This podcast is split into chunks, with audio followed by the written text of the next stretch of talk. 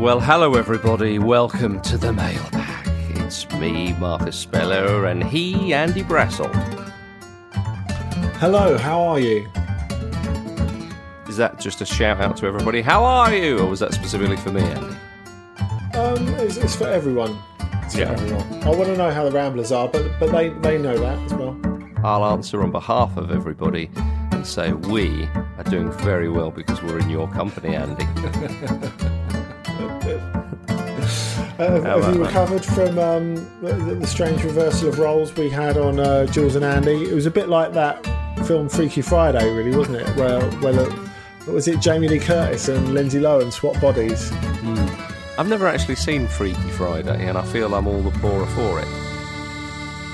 Well, you know what? Get on it. We've got time on our hands at the moment, so why not just uh, get it polished off before the start of the Premier League season? Maybe try and introduce it to the the, the, the film club on on the Ramble. I mean, Absolutely. like, like whatever the the remake of Freaky Friday's like. I mean, it can't be worse than Goal Three, can it? Andy, nothing can be worse than goal three. It really. Ah, yeah, I don't want to talk about it. It'll annoy me. What what's the, what's the worst film of, of those ones that you, you guys have seen for you? Goal three, easily. Right. Okay. It's so okay. bad. So painfully bad. Like Soccer Dog. I don't know if it's called Soccer Dog 2 or just Soccer Dog European Cup. Like, it, like it's pitifully bad, but it knows it is. You know what I mean? Like it kind of it's it's setting itself up as like a kids film, a load of nonsense. And I'm sure if I was a child watching it, I would get some enjoyment. Goal three, there's nothing, absolutely nothing for for for anyone in there. It's, it's You see, uh, I used to I used to measure the quality of things on a scale of golf films. So if, if something was if something was brilliant, yeah. it was Caddyshack. If it was moderate and acceptable, it was The Legend of Bagger Vance. And if it Yeah. was absolutely irredeemably terrible, it was Tin Cup. Oh right, okay. I don't think I've seen the first two of those films. You've not seen Caddyshack? Oh No. my goodness! Who's in Tin Cup? That's not Te- Kevin Costner, is it? Yeah, it's Kevin Costner. Yeah, Yeah, that one's okay. If it's really not. Is it rubbish? Is it? yeah, it's terrible. Oh, okay. Oh no, I'm thinking of the one with Adam Sandler. Happy Gilmore. Happy Gilmore. Hey, you talking? What do you think of Happy Gilmore? That was all right. I've not seen Happy Gilmore. I've only seen I've only seen the Happy trailer. Gilmore? All right. Okay. Right, enough of this tosh, Andy. As much as I'm enjoying it, I'm sure the list. Is, uh, yeah, we've got Pete's Film Club that exists in, in another sphere. Um, thank goodness. But let us begin uh, with. with I'm gonna I'm gonna mash two questions together, Andy. If if Mash uh, you if you're all right with that. Questions Yeah. from Tyler and from Joey, or as a collective, Toey. And uh, well, I could have gone for Giler, I suppose, but I went for Toey. Um, well, Tyler's asking, I'm curious what kind of financial impact the coronavirus is going to have on the smaller leagues around Europe. They seem most susceptible to trouble with uh, having to play behind closed doors. And Joey says, How do you expect the transfer window to shape up this summer, especially with different leagues potentially starting at different times? They're interesting questions, and um, if we start with Tyler's on the financial impact of, of the coronavirus having on the smaller leagues around Europe, well, I guess we're going to find out some of that already with the restart of um, Portugal and going below that Poland, Denmark, etc. Um, I know where he's coming from because um, TV money is not necessarily such a, a big part of the pie, and hmm that has been the case with um, the leagues being written off in uh, Belgium, the Netherlands.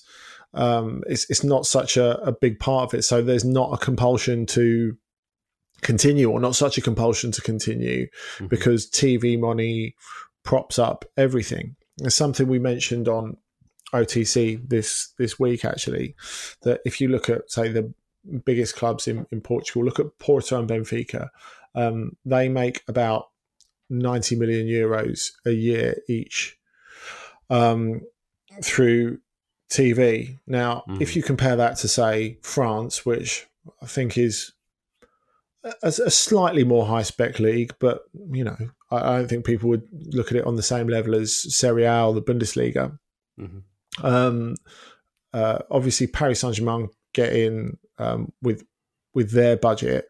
Um, their budget goes up to about 680 million euros. It's um, what about about 320 for for Lyon and a little a little bit less for for Marseille. Um, so obviously there, there will be a there'll be a cut in those those budgets, but um, I, I, think it, will be interesting to see in, in Portugal, for example, um, the clubs that will um, the bigger clubs could could actually be affected more going forward. I, I think because if you look at Porto, Benfica, and Sporting, they get fans in the stadium. Mm-hmm. That's not so much the case. You look at some of the crowds um, for teams like um, uh, Portimonense, uh, Gil Vicente, even a club that's well currently fifth at the time of recording, Rio Ave. They're, they're not a, a massive club by any stretch of the imagination, and we've talked before about um, how difficult it was for clubs to um, medium small clubs to support bigger stadiums post Euro 2014 um, because they, they weren't getting many fans in. So I mean, you look at um, outside the the big one, the big three, obviously of uh, Porto, Sporting, Benfica, and then you've got Braga to a lesser extent, Guimarães, and you're not really getting big crowds anywhere. Mm-hmm. Um, so, on in that sense, like, losing the money is obviously um, from fans is, is obviously a big deal. But I think if if you're looking at how it will affect them in not just a domestic but a European sense, because we know that, say, um, Porto are always going to be bigger, than Porto Portimonense, or Benfica are always going to be bigger than Tondela. Um, if people stop coming, then that, that is that that is going to be a bigger dent in say Benfica's budget. It's going to be a bigger financial loss to, to, to Benfica than, than it mm-hmm. is to Gil Vicente. So that's that's an issue, and um, that's that's something that I, I guess will, will, affect them um, going forward and, and, competing with the rest of Europe. Of course, the rest of Europe will be in similar situations. Another thing, interestingly, we, we, we mentioned in OTC this week was the fact that following, I guess, the example of the, the Bundesliga, maybe it's just a placebo, as, as, as me and Luke mentioned, to keep um, supporters and especially ultra groups on side. Mm-hmm. Um, with the fact that in both Italy and Portugal, they've sort of dangled the carrot of, well, we could let some fans in before the end of the season, which mm. uh, to both of us seemed enormously ambitious. Um, but I, I, don't, I don't know. It's, it, it, it seems as if it's it's it's something that's in the minds of people. Uh, certainly in in um, respect of Germany, um, admittedly, Germany has clearly been on top of this situation. Not just obviously they've been allowed to restart the Bundesliga mm-hmm. because of how the pandemic's been governed on a political level. That's created the conditions for, for them to have the option of of bringing it back. But even in the first meetings, they had between uh, the 36 professional clubs of the Bundesliga and the Bundesliga Zwei. Um, the, the clubs were told to budget for not having any fans for the, the rest of the rest of, of, of 2020 and um, I was told to not factor in gate receipts at all for the 2021 season. Now that may seem to many like a the doomsday scenario. But I think that bit of future planning is really, really important. And it seemed alarmist, I think, to a lot of people who heard about it at, at, at the time.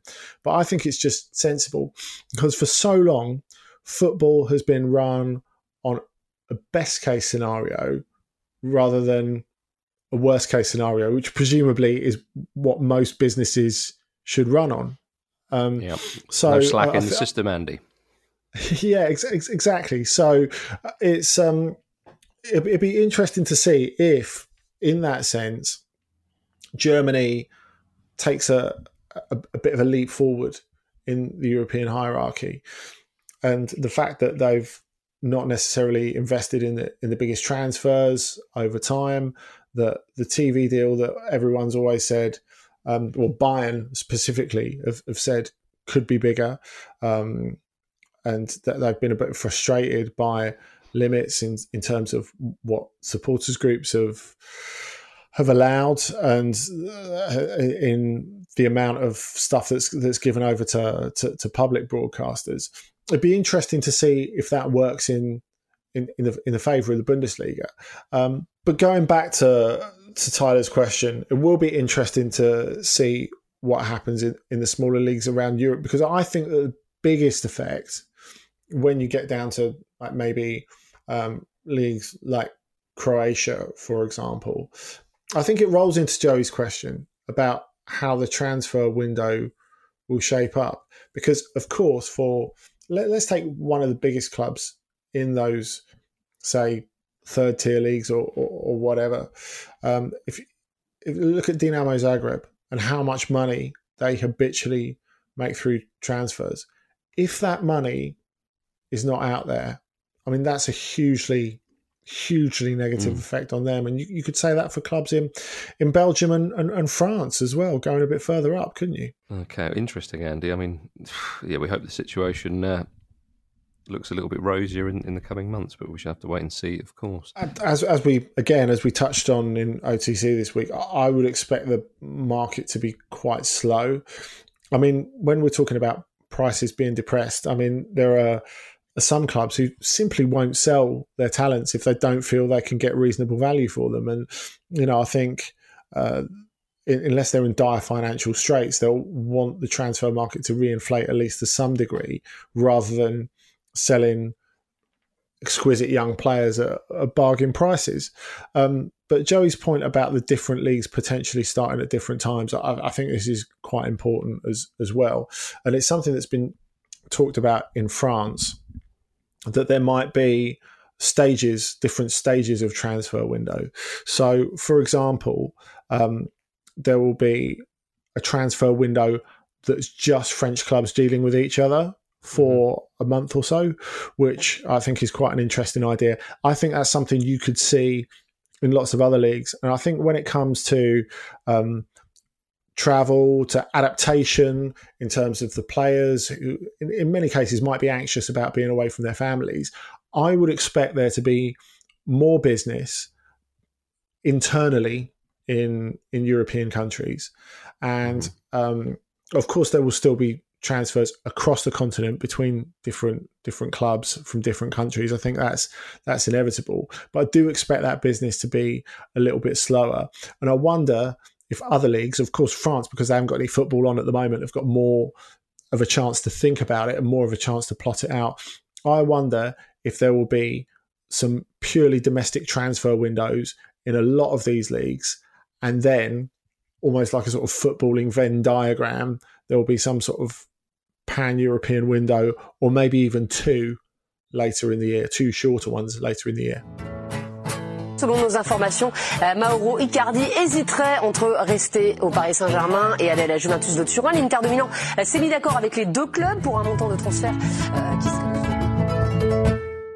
Uh, let's move on to uh, Mason's question. Big Mace is in the place, and he says, "I've been thinking England have a bit of a golden generation." Mason, come on, uh, but that, his words, um, and he did put them in uh, in speech marks.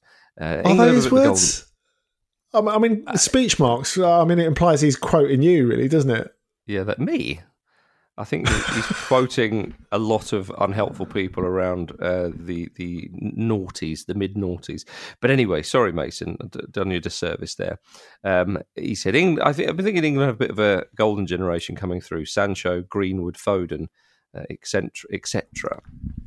Interesting, you put Greenwood and, and Foden in, in a golden generation. We've yet to wait and see them uh, properly in England shirts, but we uh, but we take the point, Mason.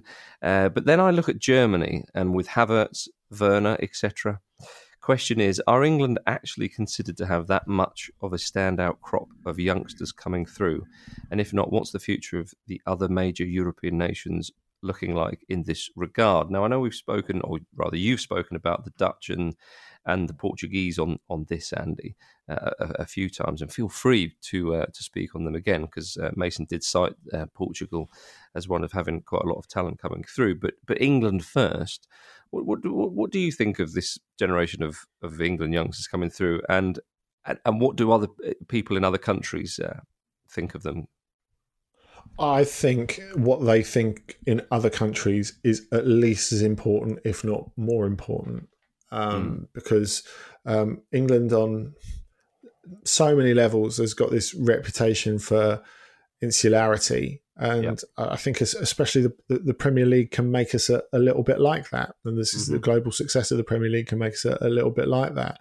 Um, but but yes, England are considered to have a really good crop of youngsters coming through, and I think uh, if you go back a couple of years in the Bundesliga, you look at um, not just Jadon Sancho, um, but if you look across to Borussia Mönchengladbach, um, and uh, you look at Mandela Egbo um, going over there, and it, it's not really worked out to the the same degree. But of course, you've got Rabbi Matondo, um, a mm-hmm. British youngster, I should say, because of course he's Welsh, uh, going to going to Schalke.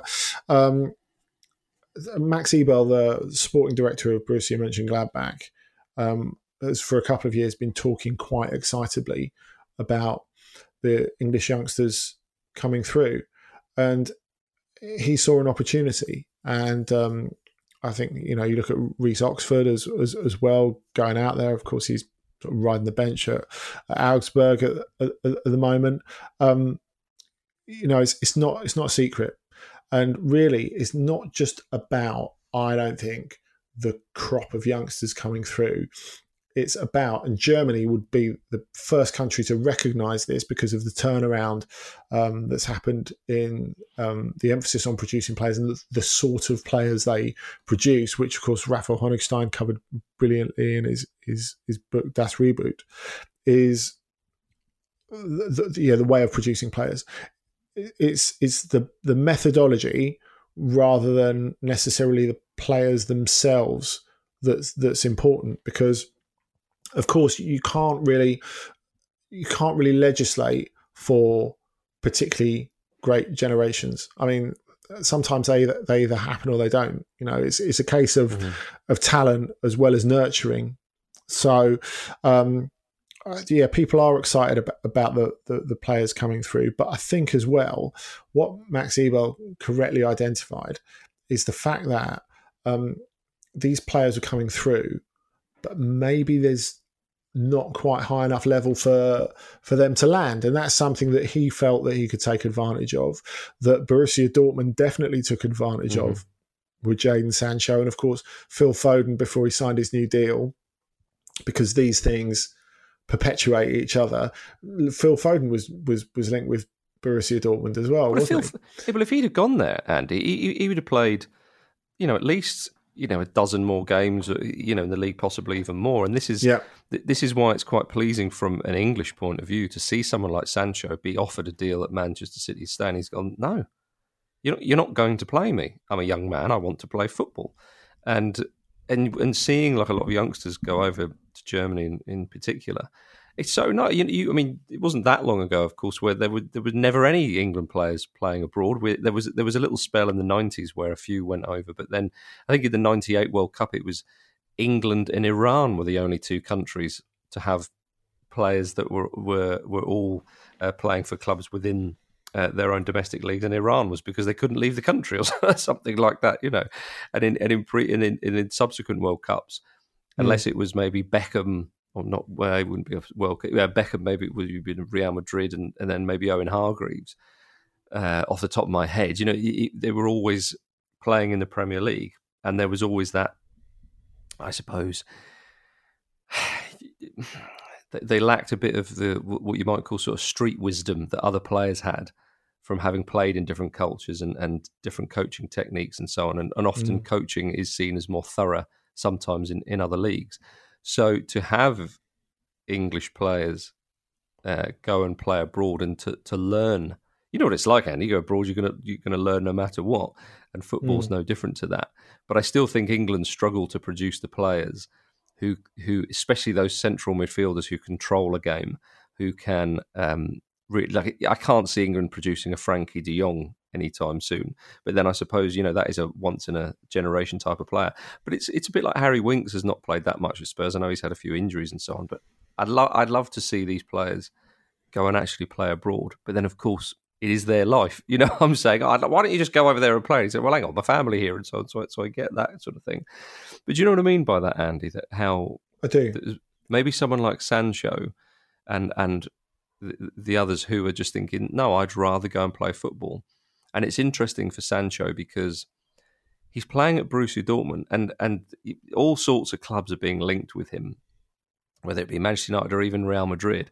Sancho's actually he's having a lovely old time because he's playing for a huge club who are going to um, the the knockout rounds of the Champions League and and were close to to knocking out Paris Saint Germain, not not far off it, one of the elite clubs now in hmm. Europe. Mm.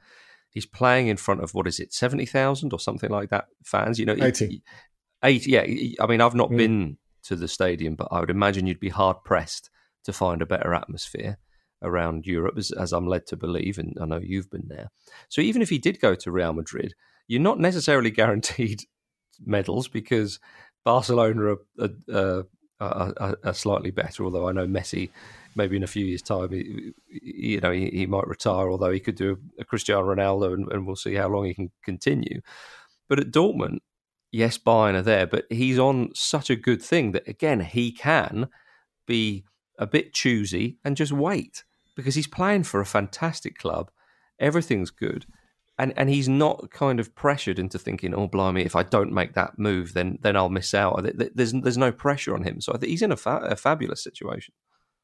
Yeah, you're right, and he's he's totally taken ownership of that situation, Marcus. As mm. as hmm. you say, he's, he's, he's backed himself, he's backed his ability, and just remember it's something we mentioned recently how dumbfounded Pep Guardiola was when yeah. Sancho yeah. left. He, he he couldn't get his head around it at all. But Sancho's gamble, if that's what it was, has, has, has paid off and and then some.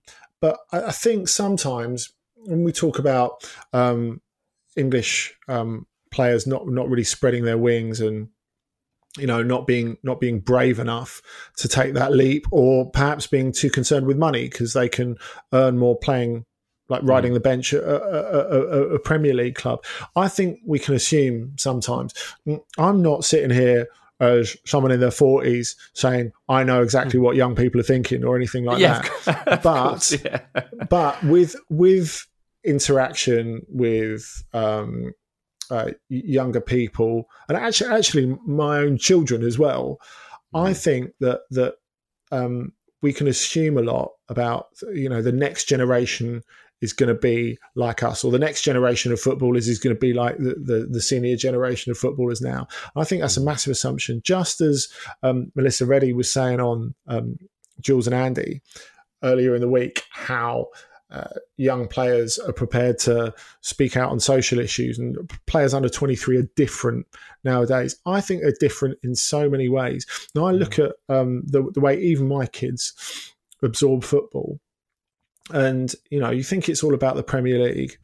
And yeah, at the top end, it, it kind of is when when you get to Liverpool and Manchester City and Arsenal and Spurs, etc. I know they're eighth and ninth at the moment, but let's gloss over that the, the, the, fact is that, that they are far more interested through the globalization of football and um, playing FIFA. They're far more interested in Real Madrid, Dortmund, uh, Bayern Munich, Paris Saint Germain, Barcelona than they are in Aston Villa and Southampton.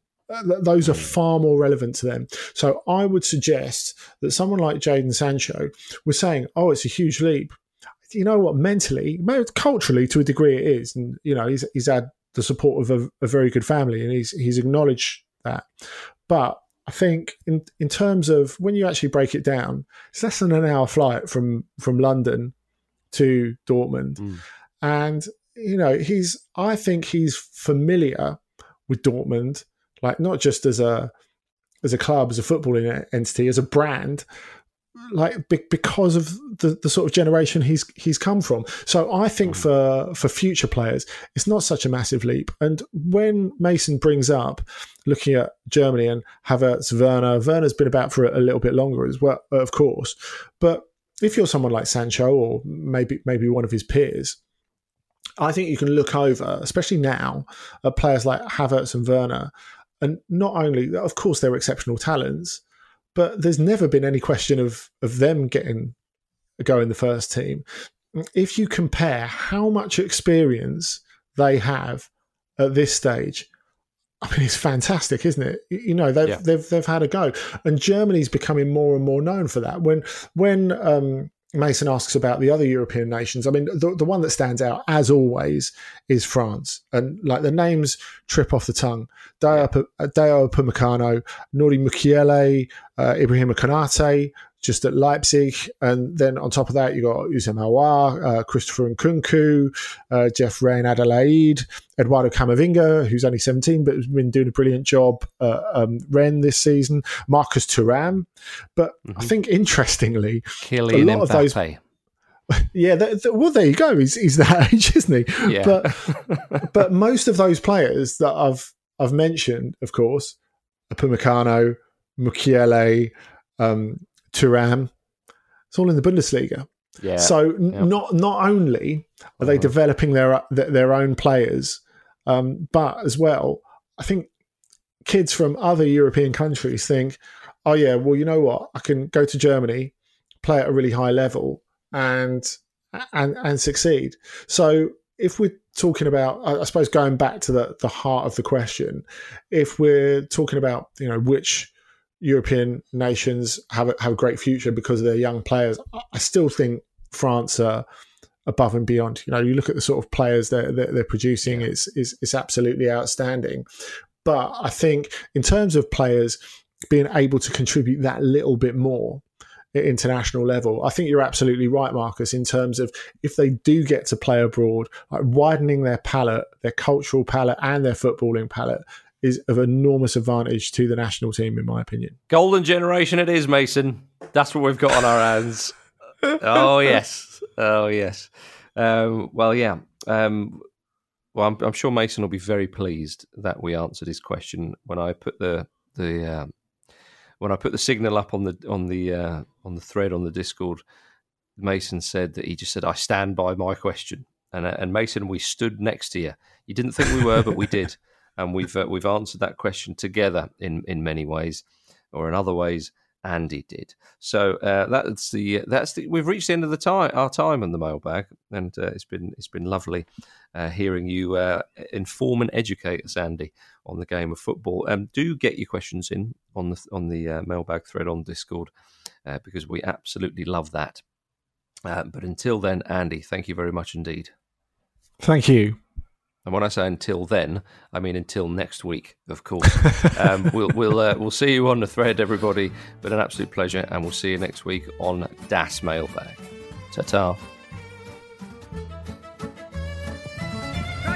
They'll want more. Is Moret again? He's found another good ball, and they really should score again. Hazard's up there. Sancho might go alone, and he does for a hat trick. How about that for the England international? This was a Stakhanov production.